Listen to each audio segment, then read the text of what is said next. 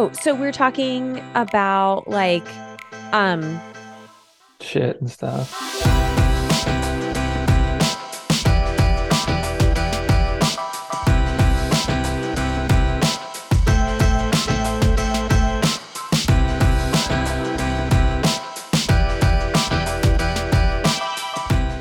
Hello, and welcome to Middleish, the podcast about moderation in all things. I am Michael Gray. I am Erin Green. And this is a mini pod. This is a mini pod. Just mini a little pod, one. Mini pod, little bitty mini pod. You know, we have to be careful though, because we get going and our mini pods start turning into full length episodes. So most of our mini pods are like forty we will, minutes. We'll keep it reined in. We'll keep it reined in today, everyone. Yeah, we'll do our, so you can, we'll do our asbestos. Yeah. Yeah. But, but we appreciate you being here, and I have appreciated all the engagement on this topic because mm. we are talking about fear-mongering for, you know, on social media for parents and people taking it, like, centered around kids. Mm. What are you doing to your kid? How are you poisoning your child? And right. I mean, as if parents don't have enough to worry about with raising another human or humans, mm. plural, and handling their own lives, you have to go and make them feel like shit for right. giving their kid goldfish for a snack. So that's yeah. what we're talking about today. And we've gotten a lot of interest on this topic. Yeah.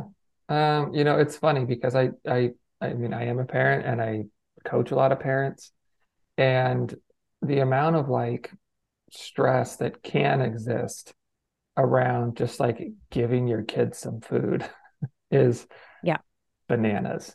Like it's yeah. I mean, some of the conversations I have with some of my clients who are parents, it's just like, man, like it doesn't have to be this hard.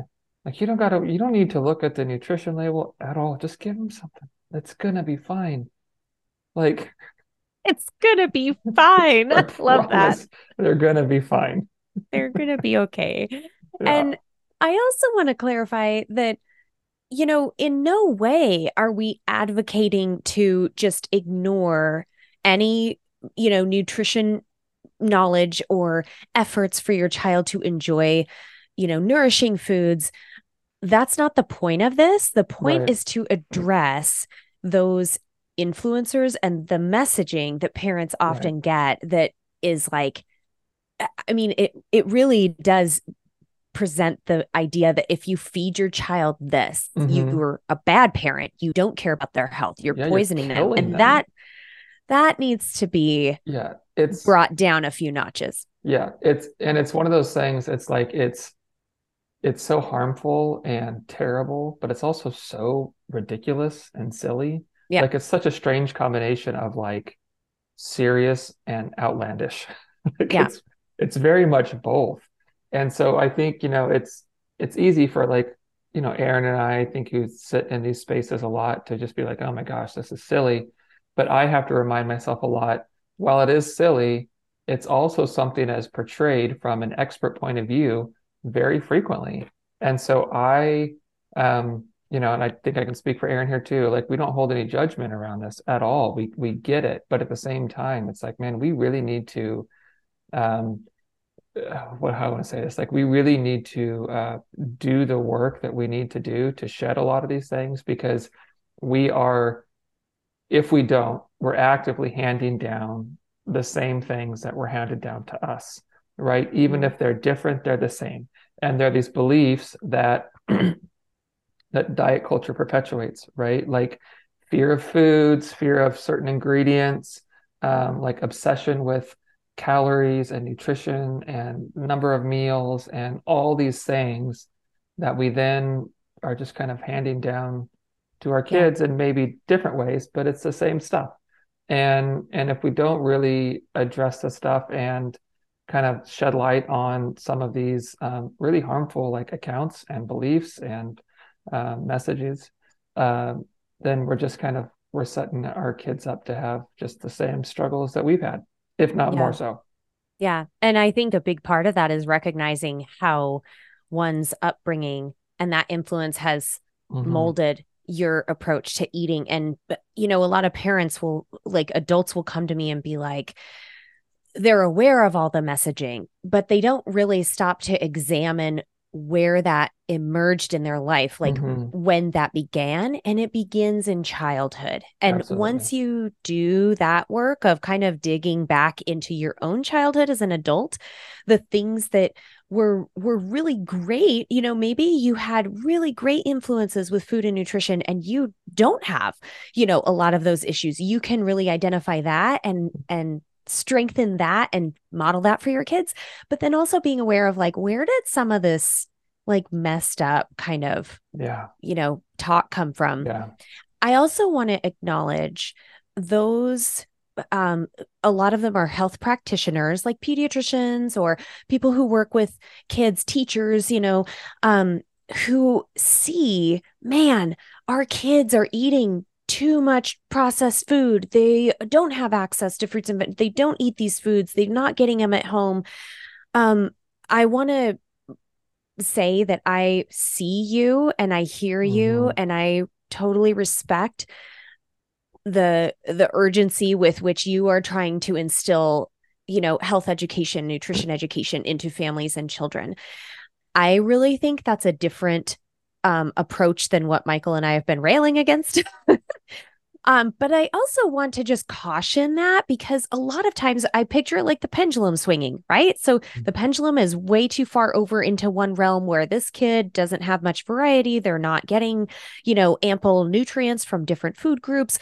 Um, maybe they're super picky eater. Maybe the the parents are time crunched. And so they do rely on like heavily processed foods most of the time instead of just some of the time. Mm-hmm. And there, I see these practitioners and, you know, educators and, you know, people taking care of kids be like, oh my gosh, we have to fight against this. We have to get kids eating healthier. We have to increase access to fruits and vegetables and fresh foods and educate parents more. I, I get that. Mm-hmm. But then the pendulum could swing completely to the other side. And all of a sudden you're teaching kids that this food is good. This food is bad. I've right. had too much of this. I can't have that now. I earned this because I did something good, or I exercised a lot today. We quote burned it all. You can have ice cream. Right. All of a sudden the pendulum swings over to a different realm that is yeah. also not healthy. So right. we have to acknowledge that, like, this is why we have a Middleish podcast, because the extremes are not the extremes are not healthy. So I just yeah. wanted to put that out there too, that, you know, I do understand where some of this messaging comes from, from a very like helpful and um, nurturing place, but we have to be really careful about yeah. that. Yeah. And, you know, as, as a, as a parent, I, I understand this like desire, like we want what's best for our kids in all the ways. Right. And, just health, you know, physically, mentally, emotionally, we want them to have good relationships at school and do well. And, you know, all this stuff, we want what's best for our kids for sure. And I think a lot of times it's easy, you know, for parents to get kind of caught up in like, well, what's best in a very narrow scope, right? Mm-hmm. Like what's best, like, sure, is do fruits and vegetables hold a higher nutrient value than ice cream? Sure. Like that's going to that's going to have more benefits for your body as far as what it takes from those foods. But if we're only looking at like what's quote unquote best in those ways, then we don't build out a, like a child and a belief system who can navigate the world that we live in, right? Like mm-hmm. within reality. And reality is there are going to be uh, popsicles and ice cream and cookies and cake and pizza and juice. And like, there's going to be all these things. Mm-hmm. And why not like, look, instead of a very narrow scope of what's best, right? Like what has the lowest calorie option and what has the most nutrient, you know, highest nutrient option, whatever. What about like how they just view f- food on the whole? Like their relationship with all of the options of food, right? And how do I, how do I have things that I enjoy as a part of a well-rounded diet? How do I make sure I eat fruits and vegetables as part of a well-rounded diet, right? It's not just one or the other. It's good interactions, good relationships with both, a trust in their body, to tell them when they're full. I mean, all these things, as opposed to just fruits, vegetables, nothing processed. How about like, how do I just, what is my entire relationship with food and eating in my body? And what is that like? And let's build that out in the best way. Because yeah. I think if you're going to do that, you have to have all the fun stuff too, as a part of just the way things are, and yeah. learn to self-regulate that stuff rather than, okay, let me tick boxes and count calories so I know what I can and can't eat. Yep. And exactly what you're explaining is acknowledging that we eat for other reasons than mm-hmm. just the nutrients. Mm-hmm. We eat foods for lots of different reasons. And it's really important for children to be brought up in a world, exactly like you said, that they can navigate all of those other, you know, joys and pleasures and, and, you know, social constructs around food. So, mm-hmm. um, I would like to talk about some of the phrases that parents can use to help with this, and let's some of the approaches parents can take. Yeah. Let's do that. Um, Because we we talked a lot about what not to do last time. mm-hmm. um, but one of my favorites, something you just mentioned, was like the relationship with body and getting kids to tune into their bodies. Mm-hmm. I think that's so powerful and important. And one of my favorite things to encourage parents to do is just simply talk with their kids about yeah. what are the signs that you're hungry? What are the signs that you're full? And what are some in-between signs? It doesn't always have to live on a teeter-totter. You're either hungry or full. Mm-hmm. There's some in-between in there. So what's your tummy telling you? Or yeah. um, is your body telling you you've had enough?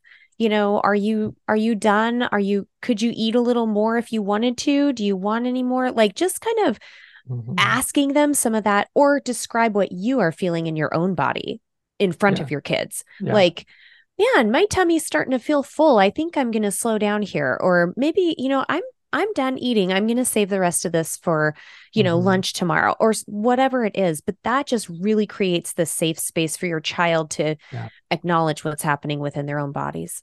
Yeah. And I, and I think such a, an important way to approach that is just like, let it be what it is, right? Mm-hmm. Like, I think sometimes like we want to like help our kids, you know, um, listen to their bodies or understand their fullness cues, but it's like, we put a lot of pressure on doing that right at first. And it's like, this is a, this is an exploration, right? Like this, I think you have to approach this stuff as like, let's try some things and see what we find. And then yeah. we can, we can talk about that and we can build on. This isn't like a, hey, let's fix this. This is a something you are continually doing, I think. Um, you know, it's not like you you just, you say these a few times and then, okay, my kid has a good relationship with food. I think it's something that you have to sort of perpetually be doing. And I really like, you know, um, just like that simple question of what is your, what's your tummy telling you, you know? Mm-hmm. Um, and I think we talked about this, I don't remember if it was on the episode or just as we were talking um, off air, but you know, Sophie um, recently had been like kind of getting a lot of sugary stuff throughout the day and having yeah. these tummy aches for a couple of days in a row, you know? And so we talked about that as she was like one day, just like going to get some fruit snacks or something. And I said, hey, just today, just remember that the last few days when you've had a lot more sugary stuff, your tummy has hurt, right? Like your tummy is kind of telling you, eh, maybe this is too much. So just be aware of that, right? Like today. And just remember not only what is your tummy telling you now, but what has your tummy told you in the past, you know? Mm-hmm. Um, and that's been a big one for me. I love food and I can easily overeat. Like that's why we're friends, Michael. Easily, right? Like I love it, but I have to remind myself like, man, like when I go back for thirds, you know, like yep. forty-five minutes later, I'm like, oh, yeah. That pleasure is short-lived. Yeah. Like, okay, yeah, that know. didn't work very well. yeah. So just like letting, letting happen, letting what happens happen, right? Like it was okay that she had a tummy ache and a super whole bunch of sugar for a few days. Like that hasn't damaged or ruined anything. She's fine and she's going to be fine. But we got to use that as an opportunity of like, oh, so let's kind of, let's mm-hmm. pay attention to what's happened after we've done those things, and let's apply that to the future. And I think honestly, just that, like, I think so often, like, especially like how we were raised, our generation, it like, there was no paying attention to with whether you're full or not. It's that's what's no. on your plate and you eat what's on your plate because yeah. I have decided how hungry you are in this moment, right? As a parent. Right. And so this right. is what, you, yeah, it's like, ugh. Um, but I think just that, just even beginning to get kids to just recognize, oh, my, my body's communicating, right? It tells me when I'm hungry. It tells me when I'm full. It tells me when I've had maybe too much of something. And yeah. I can listen to it and I can trust it.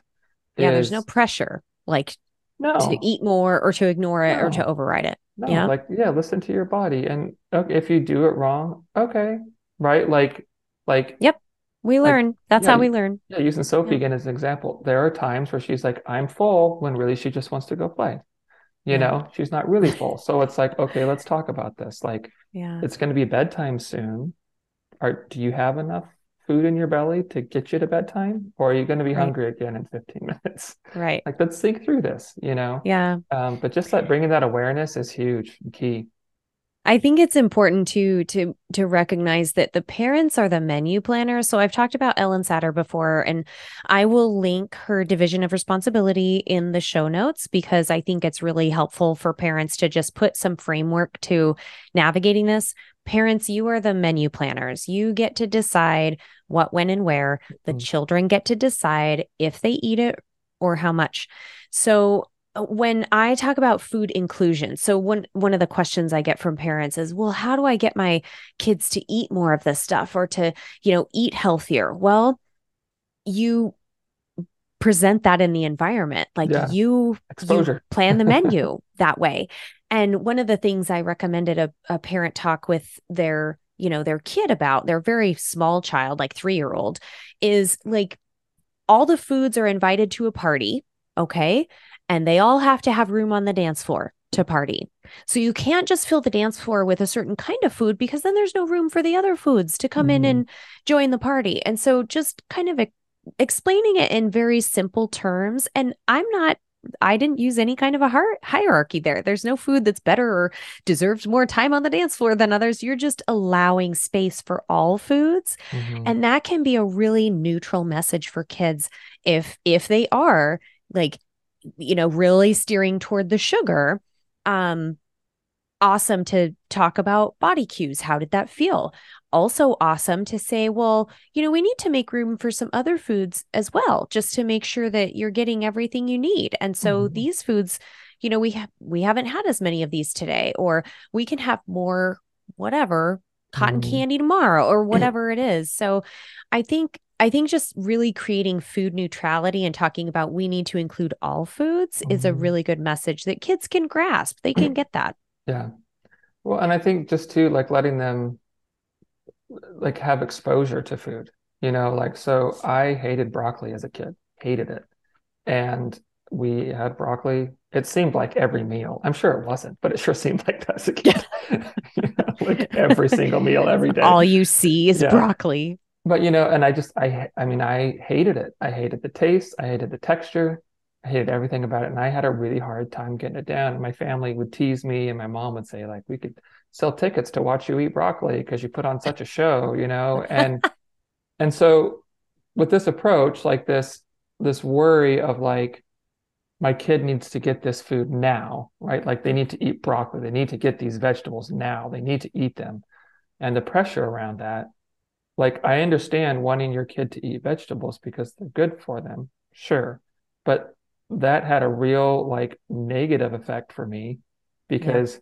now at forty-two, I, lo- I love broccoli. But I didn't try it again until I was thirty-seven, mm. you know, because yep. I was just like, I hate it.